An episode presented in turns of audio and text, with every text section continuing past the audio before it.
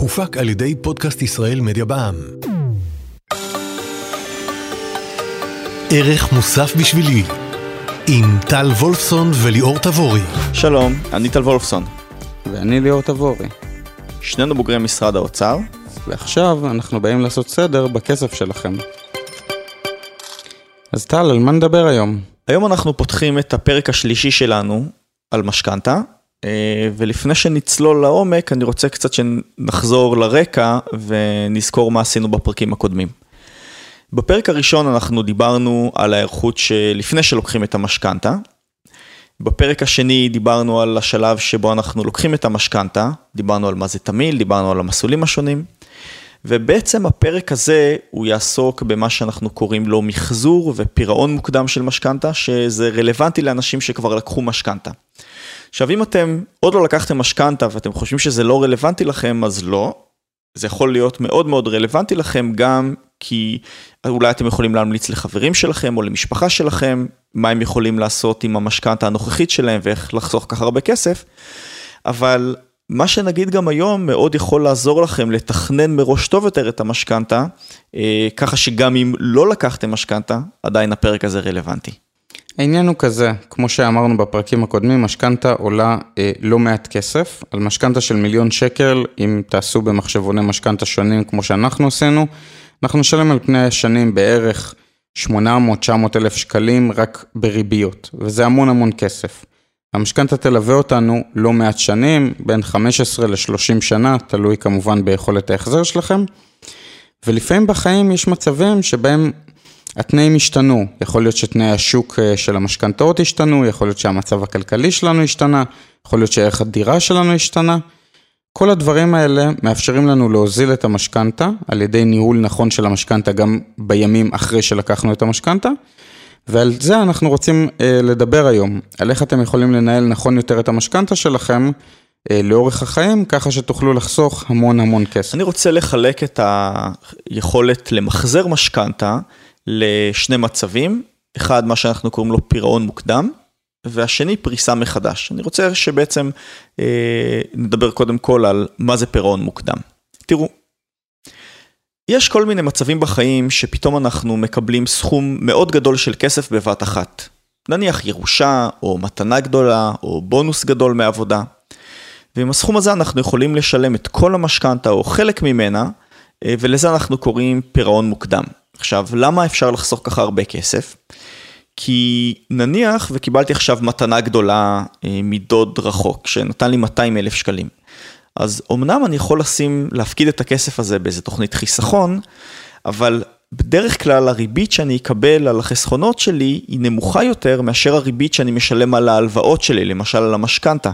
ולכן, אם אני מקבל סכום גדול של כסף, הרבה פעמים אני אעדיף לפרוע את המשכנתה שלי. צריך לזכור שכל מקרה כזה, כמו שאתה דיברת עליו, שאתה פורע חלק מהמשכנתה או את כל המשכנתה, יכול לגרור מה שנקרא עמלת פירעון מוקדם. עכשיו, עמלת פירעון מוקדם, אנחנו נשלם אותה רק אם מתקיימים שני תנאים מצטברים. אחד, אנחנו נשלם אותה אך ורק על מסלולים שבהם הריבית שלנו קבועה וידועה מראש, נניח כמו מסלול הקל"צ שהזכרנו בפרק השני. הדבר השני שיקבע אם אנחנו נשלם אותה או לא, זה אם הריבית בשוק המשכנתאות ירדה או עלתה. רק כשהריבית יורדת, אנחנו צריכים לשלם את עמלת הפירעון המוקדם. עכשיו צריך להגיד שעמלת פירעון מוקדם יכולה להגיע לסדר גודל של אפילו עשרות אלפי שקלים לפעמים, זה קצת נדיר אבל זה קורה. אבל אם אנחנו נאלצים לשלם את uh, עמלת הפירעון המוקדם, למרות שזה מבאס אותנו לשלם עמלות באופן כללי ובטח עמלה כל כך גדולה, אם אנחנו נאלצים לשלם אותה, כנראה שזה אומר שאנחנו חוסכים הרבה מאוד כסף ולכן כדאי לשלם אותה. מה גם שאי אפשר להתמקח עם הבנק אה, לגבי גובה העמלה, אז פשוט צריך לשלם אותה, אין, אין ממש ברירה. צריך אה, לזכור שאנחנו בנוסף לעמלת הפירעון צריכים לשלם עמלת תיק, שבעצם אנחנו צריכים לשלם אותה על כל שינוי שאנחנו עושים בתיק המשכנתה. היא לא קשורה לריבית, אה, היא גם תהיה זולה בדרך כלל ביחס לריבית פירעון, תעלה משהו כמו מאות בודדות או אלפי שקלים בודדים. אה, ובניגוד אה, לעמלת הפירעון, עליה כן אנחנו יכולים להתמקח. אבל תגיד טל, מה קורה, הרי אמרנו שאת העמלת פירעון מוקדם אתה משלם אך ורק אם הריבית ירדה. מה קורה אם הריבית עולה? בעצם הבנק משלם לנו בחזרה כסף על זה ש, שפרענו את החלק מהמשכנתה? לא, זה חלק מהעניין, הבנק לא ישלם לנו. אז מצד אחד אפשר לומר, רגע, זה, זה חוסר הוגנות או משהו כזה, אבל מצד שני זה עדיין, כמו שהתחלנו את הפרק, זה כן משתלם לנו מבחינה כלכלית לעשות את זה. אוקיי, אז כמו שאמרנו, באמת, אה, אנחנו נשלם את ה... את העמלת פירעון מוקדם אך ורק על מסלולים עם ריבית קבועה, כמו בקל"צ. אה, בריבית שמשתנה כל כמה שנים, נניח אנחנו נתנו דוגמה של אה, ריבית שמשתנה פעם בחמש שנים, אז פעם בחמש שנים בעצם יש לנו נקודת יציאה שבה אפשר לשלם את ה... לעשות פירעון מוקדם, מבלי לשלם עמלת פירעון מוקדם.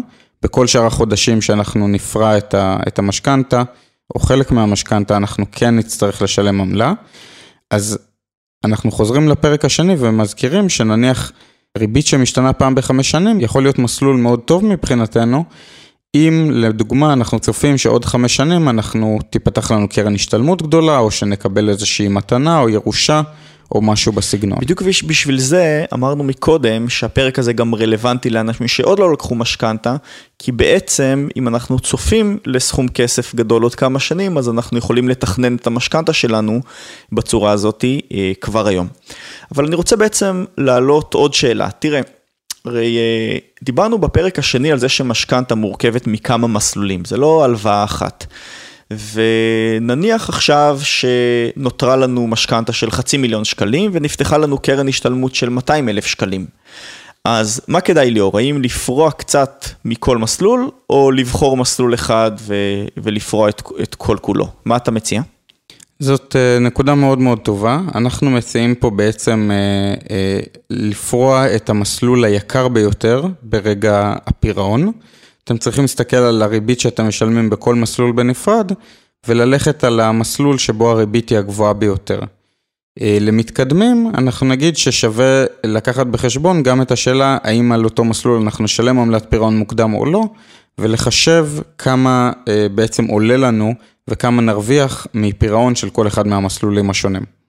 אוקיי, okay, אז אני רוצה לסכם את החלק הראשון של פירעון מוקדם. זה בעצם שלב שבו אנחנו מקבלים סכום כסף גדול, שבמקום להחליט שאנחנו מפקידים אותו בתוכנית חיסכון, אנחנו מקטינים את המשכנתה.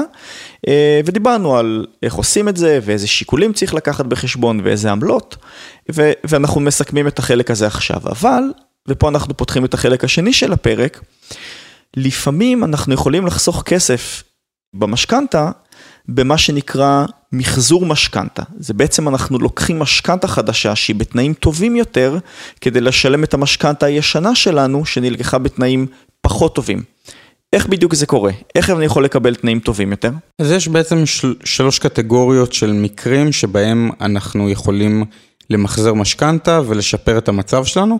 צריך לומר שמחזור משכנתה זה בעצם איזשהו שם כולל כל שינוי שאתה עושה במשכנתה, בין אם אתה פורס ליותר שנים או לפחות שנים, אה, כל שינוי כזה ייקרא אה, מחזור. אז האפשרות הראשונה זה שיכולת ההחזר שלנו עלתה. נניח שלקחנו אה, משכנתה לפני עשר שנים, כשהשכר שלנו היה, סתם נניח, עשרת אלפים שקל בחודש. ועכשיו השכר שלנו הוא חמש עשרה אלף שקל בחודש. בעצם יש לנו יכולת החזר יותר גבוהה, ואנחנו יכולים לנצל את זה על מנת להחזיר על מנת לפרוס מחדש, סליחה, את ההחזרי משכנתה שעוד נותרו לנו. תזכרו מהפרק הראשון שכמה שאתם מחזירים את המשכנתה על פני יותר שנים, ככה אתם בעצם אה, נדרשים לשלם יותר ריביות לאורך התקופה, ולכן אם, ה... אם היכולת החזר שלכם עלתה, יכול להיות שכדאי לכם לפרוס את המשכנתה לפחות שנים, ככה שההחזר החודשי יעלה, אבל סך הכל הריביות שתשלמו לאורך חיי המשכנתה תרד. נקודה השנייה שדרכה אנחנו יכולים לקבל תנאים טובים יותר זה אם שווי הבית שלנו עלה. אם אתם זוכרים, בפרק הראשון דיברנו על מה שנקרא שיעורי מימון.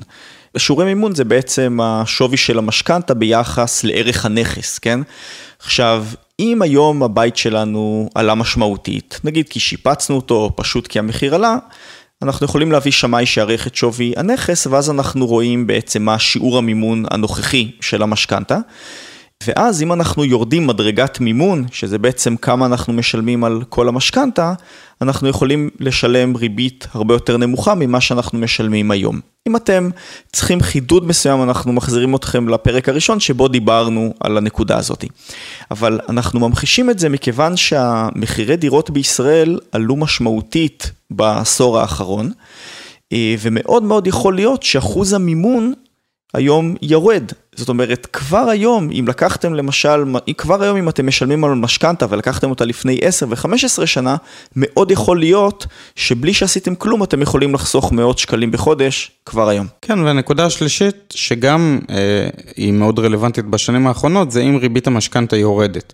אמרנו שאם ריבית המשכנתה יורדת, אז אנחנו נאלץ לשלם אה, עמלת פירעון מוקדם, אם כמובן נחזיר חלק מהכסף, אם לא נחזיר חלק מהכסף אז לא נצטרך.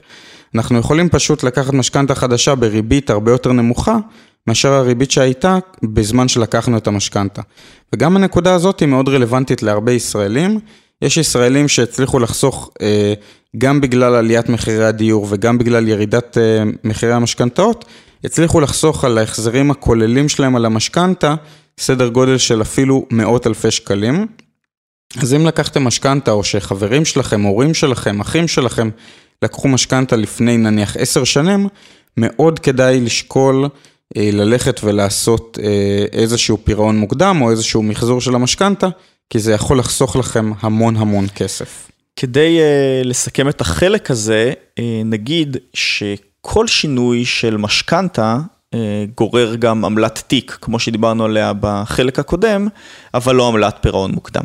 ולכן גם אנחנו נעשה שינויים במשכנתה שלנו רק פעם בנניח שנה, או פעם אפילו בכמה שנים.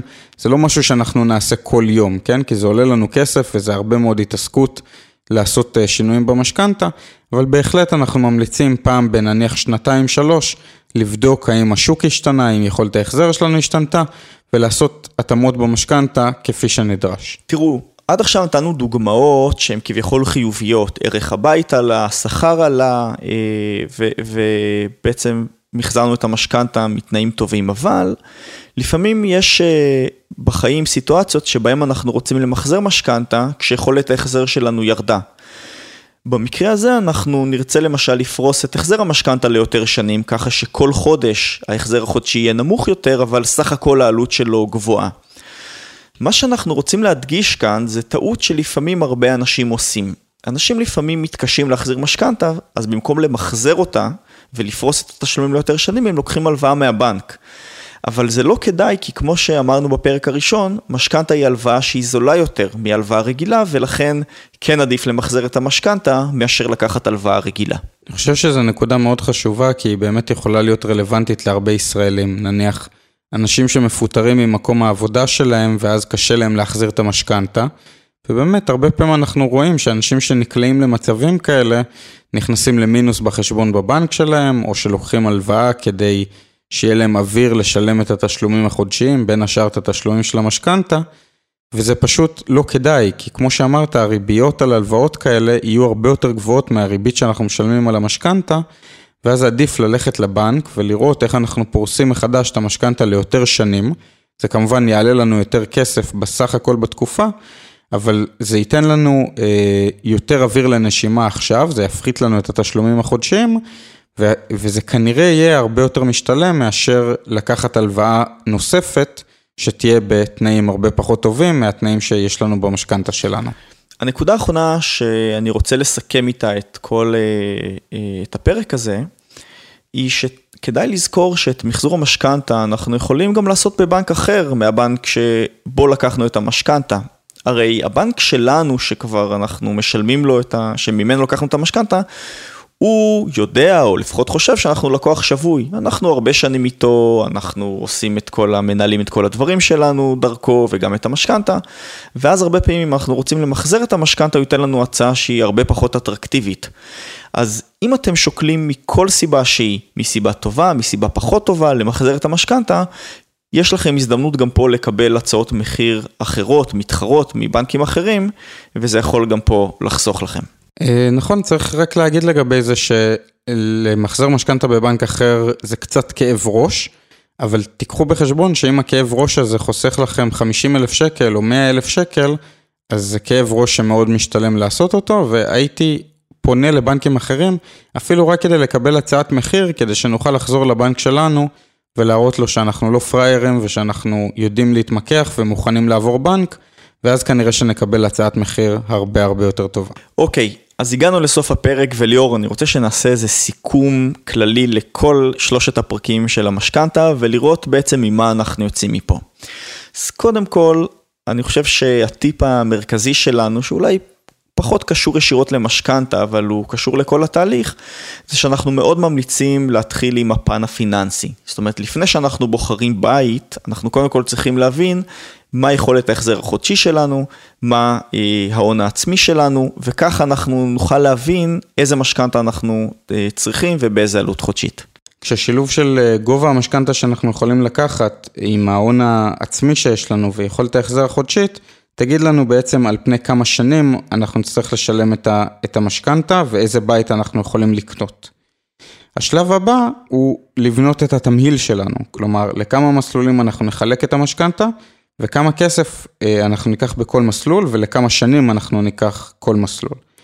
בשלב הזה מה שצריך לזכור זה שה trade off, היחס אה, חליפין, הוא בין סיכון למחיר, דיברנו על זה באריכות בפרק השני, ככל שניקח דברים עם סיכון יותר גבוה, המחיר בשבילנו יהיה יותר נמוך ולהפך. אחרי שבנינו את התמהיל אנחנו עושים סקר שוק, אנחנו הולכים לכמה בנקים, אנחנו מנסים להשיג את המחיר הטוב ביותר, עושים את המו"מ, אמרנו שלפעמים גם כדאי להיעזר בשלב הזה ביועץ משכנתאות, ולוקחים את המשכנתה.